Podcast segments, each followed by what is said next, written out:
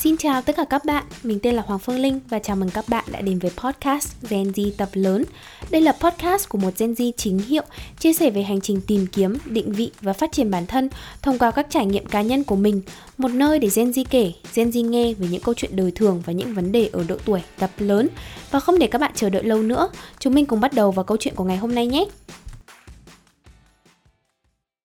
Xin chào tất cả các bạn và chào mừng các bạn đã quay trở lại với một tập podcast mới trên kênh Gen Z tập lớn. Cái máy tính của mình nó lại vừa bị hỏng một lần nữa, Nên là mình đã phải đem nó đi sửa và mình đã phải tạm hoãn cái việc ra podcast một khoảng thời gian. Nhưng mà hôm nay thì mình đã chính thức comeback với một chủ đề hoàn toàn khác so với mọi khi. Và đây cũng là một chủ đề mà gây ra rất nhiều những cái mối bận tâm cho các bạn ở độ tuổi tập lớn. Đó chính là chuyện tình yêu mình không hiểu sao có rất nhiều người nhìn vào mình thì nghĩ là mình là một cái đứa không biết yêu đương là gì và cũng chả bận tâm đến cái chuyện yêu đương. Thật ra thì đúng là mình là một đứa mà mình không thích có người yêu cho lắm, vì mình cảm thấy là cuộc đời đã có quá đủ các kiểu thể loại phiền toái rồi, nên là mình không muốn nhận thêm bất cứ một cái sự mệt mỏi nào từ câu chuyện tình yêu. Nhưng một khi mà mình đã yêu ấy thì mình sẽ say như điều đổ và rất là chăm chút cho những cái mối quan hệ của mình. Mối tình nghiêm túc đầu tiên của mình là vào năm mình 15 tuổi và kéo dài được khoảng hơn một năm. Ở độ tuổi đấy thì ai nhìn vào cũng nghĩ là chúng nó yêu nhau vui vui thoáng qua thôi. Nhưng mình luôn bị một cái là một khi mà đã bước vào một mối quan hệ nào đó là mình sẽ bị commit 100% luôn. Nghĩa là mình sẽ xác định là mình sẽ sẵn sàng cưới người này trong tương lai Và mình sẽ bắt đầu vun đắp trong mối quan hệ. Cho dù lúc đó mình là 15 tuổi, 18 tuổi hay 20 tuổi đi chăng nữa Người ngoài nhìn vào thì chắc là sẽ bảo là mình là một đứa rất là mộng mơ và viển vông. Nhưng mà cái tính của mình nó bị thế mọi người. Một là mình không yêu thì thôi, mình chấp nhận ế cả đời cũng được. Còn hai là nếu đã yêu thì mình sẽ chỉ yêu một người mà mình cảm thấy có tương lai và mình cảm thấy là mình có thể sẵn sàng cưới người đó làm chồng. Nghe nó rất là xến xúa và viển vông đúng không? Mình biết mà. Nhưng mà mình nghĩ là cũng sẽ có rất nhiều bạn có chung cái um, cảm giác cũng như là có cái um, sở trường khi yêu như thế sở trường cũng không hợp lý lắm nhưng mà mọi người hiểu ý mình mà đúng không? Thế nên là mỗi khi mà bắt đầu bước vào một cái mối quan hệ mới nào đó ấy, thì mình thường dành rất nhiều tình cảm niềm tin cũng như là hy vọng cho đối phương. Và vì tính của mình nó như thế nên thành ra là các anh cũng rất hay trao niềm tin hy vọng cho mình và hứa hẹn các kiểu khiến mình cũng tin sái cổ luôn mọi người thì chắc cũng nghe mấy cái câu mà càng hy vọng nhiều thì càng thất vọng nhiều rồi, đúng không nào? Sau những cái câu chuyện tình đẹp như cổ tích và những tháng ngày đắm chìm trong hạnh phúc của tình yêu thì rồi một ngày mình cũng bị vỡ mộng. Chia tay luôn là cái kết mà chẳng ai muốn, nhưng mà nó cũng phải đến mà thôi. Đặc biệt là ở cái lứa tuổi tập lớn như chúng mình thì chuyện chia tay có thể coi là một trong những cái cú sốc đầu đời luôn sau mỗi cuộc chia tay thì mình lại tự nhủ là mình sẽ chẳng thể nào vượt qua được nỗi đau này. Và cái vết thương tình yêu của mình nó quá lớn rồi, sẽ chẳng còn ai có thể chữa lành được nó nữa. Lần chia tay nào thì mình cũng nghĩ là mình sẽ chẳng còn dám yêu ai nữa, chẳng còn dám trao niềm tin cho một ai nữa. Và trong cái tập podcast ngày hôm nay thì mình sẽ cố gắng lấy hết can đảm của mình để dành cái tập podcast này nói về những cái lần tổn thương trong tình yêu của mình như mình đã chia sẻ ở phần đầu podcast thì cái mối tình đầu tiên chính thức của mình là vào năm mình 15 tuổi. Mình có một cái mối tình đẹp đến nỗi mà cả trường mình hồi đó ai cũng biết luôn và đến cả giáo viên còn ủng hộ chúng mình nữa. Hồi đó thì mình cũng viển vông tin vào thứ gọi là tình đầu là tình đẹp nhất. Mình luôn ước rằng đó sẽ là mối tình đầu tiên, mối tình cuối cùng và là mối tình duy nhất. Mình yêu mà như kiểu quên hết mọi thứ đang diễn ra xung quanh mình luôn và thế giới của mình hồi đó chỉ có người yêu mình thôi. Nghe thì nó rất là xến xúa, nhưng chắc là mọi người cũng hiểu cái cảm giác mà gặp được một người hợp mình không chê được chỗ nào cả và không muốn rời xa họ đến nửa giây. Hồi đó thì mình luôn tin rằng là sẽ chẳng còn ai trên cuộc đời này có thể hợp với mình hơn người yêu mình và luôn đắm chìm trong cảm giác sợ hãi nếu mà họ rời đi. Cảm xúc của mình bị lệ thuộc 100% vào chuyện tình cảm luôn. Người ta cũng đối xử với mình quá tốt, khiến mình bị thuyết phục rằng là sẽ chẳng còn ai trên đời này tốt với mình hơn họ. Và rồi thì cái nỗi sợ của mình nó cũng biến thành hiện thực. Chuyện tình đẹp viên mãn của mình kết thúc sau một năm với câu nói, Anh không biết nên chọn em hay là chọn sự nghiệp. Mình cứ ngỡ là mình đang sống trong la la lên Về cái nỗi chăn trở của mấy anh chị U30 ấy. Chỉ khác là hồi đó mình đang ở độ tuổi 15-16 Khi mà sự nghiệp còn chưa bắt đầu luôn ấy cái mối tình thế non hẹn biển hồi đấy tưởng là sẽ đi với nhau đến hết cuộc đời, thế mà cuối cùng lại kết thúc một cách nhạt tuệt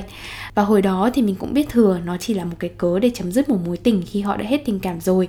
chia tay xong thì người yêu cũ của mình có người yêu mới trong một tuần sau đó. Đó là cái cuộc chia tay đầu tiên trong cuộc đời của mình và nó khiến mình ôm cái tổn thương đó trong suốt 2 năm tiếp theo. Cái tuổi 15 16 thì ai cũng nghĩ nó chỉ đơn giản là tình yêu ô mai tuổi học trò thích nhau bâng qua thôi. Nhưng mà đâu phải ai cũng hiểu được rằng là cho dù đó có là tình yêu tuổi học trò thì cái tổn thương mà nó để lại cũng sát thương không kém gì cái tình yêu của tuổi trưởng thành. Vì trong cái mối quan hệ thì người ta đã cho mình quá nhiều tình cảm, quá nhiều niềm tin, nên cái cách mà họ rời đi nó cũng để lại cho mình quá nhiều tổn thương. Tổn tổn thương không chỉ vì là niềm tin của mình bị phá vỡ, không chỉ vì là mình mất đi một người mà mình từng cho là tất cả, mà còn tổn thương bởi vì mình không biết là mình đã làm gì sai. Mình luôn cho rằng là mình đã cống hiến rất nhiều cho mối quan hệ đó. Họ cũng luôn cho rằng là họ hạnh phúc khi ở bên cạnh mình và cũng luôn nói rằng là mình là người tuyệt vời nhất. Tất cả cái cuộc tình đẹp đấy đâu phải là do mình tự ảo tưởng ra đâu, mà chính đối phương người ta cũng thể hiện rằng họ rất trân trọng cái mối tình đó. Và rồi thì cuối cùng chúng mình vẫn chia tay một cách rất là lãng xẹt từ đó thì mình cho rằng là mình sẽ chẳng thể yêu thêm một ai đó nữa.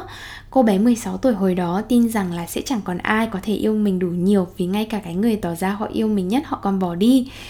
Chia tay xong thì cái điều tệ nhất là tự quay ra và trách móc và ngờ vực chính bản thân mình. Mình cho rằng là mình chưa đủ tốt nên họ chán mình. Mình yêu họ sai cách nên là họ bỏ đi. Đấy là cái cảm giác tệ nhất của một cuộc chia tay để lại. Vì lúc này không những là mình ghét người yêu cũ của mình Mà mình còn quay ra ghét chính là bản thân mình nữa sau khi trải qua cuộc chia tay đầu tiên thì mình đã hứa với bản thân là sẽ không yêu ai nhiều như thế nữa và sẽ chẳng còn dám tin tưởng ai một cách tuyệt đối nữa. Và mình cũng nghĩ nó là cái nỗi đau mà sẽ phải kéo dài ít nhất trong vòng 5 năm nữa và mình sẽ chẳng còn có thể yêu một ai như cách mình yêu mối tình đầu của mình. Nhưng rồi thì sau gần 2 năm, mình đã gặp được một người mới Người này thì thật thà và chân thật hơn cái anh văn vở lúc đầu Thành ra là mình cũng bị thuyết phục và cho rằng là mình sẽ an toàn khi ở cạnh họ khi bắt đầu cái mối quan hệ mới thì mình đôi khi vẫn ngờ vực là liệu mình có thể vượt qua được cái bóng của mối tình cũ hay không. Nhưng cái cách họ chăm sóc và quan tâm mình đã khiến mình tin rằng à đây sẽ là cái mối tình chữa lành cho mình không còn là cái kiểu yêu đương điên cuồng như kiểu cái mối tình đầu nữa, mà lúc này mọi thứ dường như là nó chậm rãi và bình yên hơn. Mình lại trải qua một mối tình đẹp như mơ ở thời đại học. Không khác gì hồi trung học thì mối tình của mình lại được cả trường biết đến và ai cũng nhìn mình với một ánh mắt ngưỡng mộ. Nói ra thì có vẻ là mình hơi bị tự tin thái quá, nhưng mà mối tình của bọn mình cũng lại một lần nữa được giáo viên ủng hộ hết mình và ai cũng nghĩ là bọn mình sẽ đi cùng nhau một đoạn đường dài lúc này thì mình mới dần nhận ra là một người không yêu mình không có nghĩa là trên đời này không còn ai yêu mình. Mình cũng nhận ra rằng là trên đời không có một mối tình được gọi là mối tình đẹp nhất và cũng sẽ chẳng có ai được gọi là hợp với mình nhất. Vì mỗi một người sẽ có một cách yêu thương mình khác nhau và mỗi một mối tình sẽ đẹp theo cách riêng của nó. Bước vào mối tình mới này thì mình cũng mới hiểu rằng là một ngày sẽ có một người đến để yêu thương mình và giúp mình chữa lành những tổn thương cũ. Và tổn thương của chuyện tình cảm dù lớn hay nhỏ thì thời gian nó cũng sẽ giúp mình chữa lành nó mà thôi.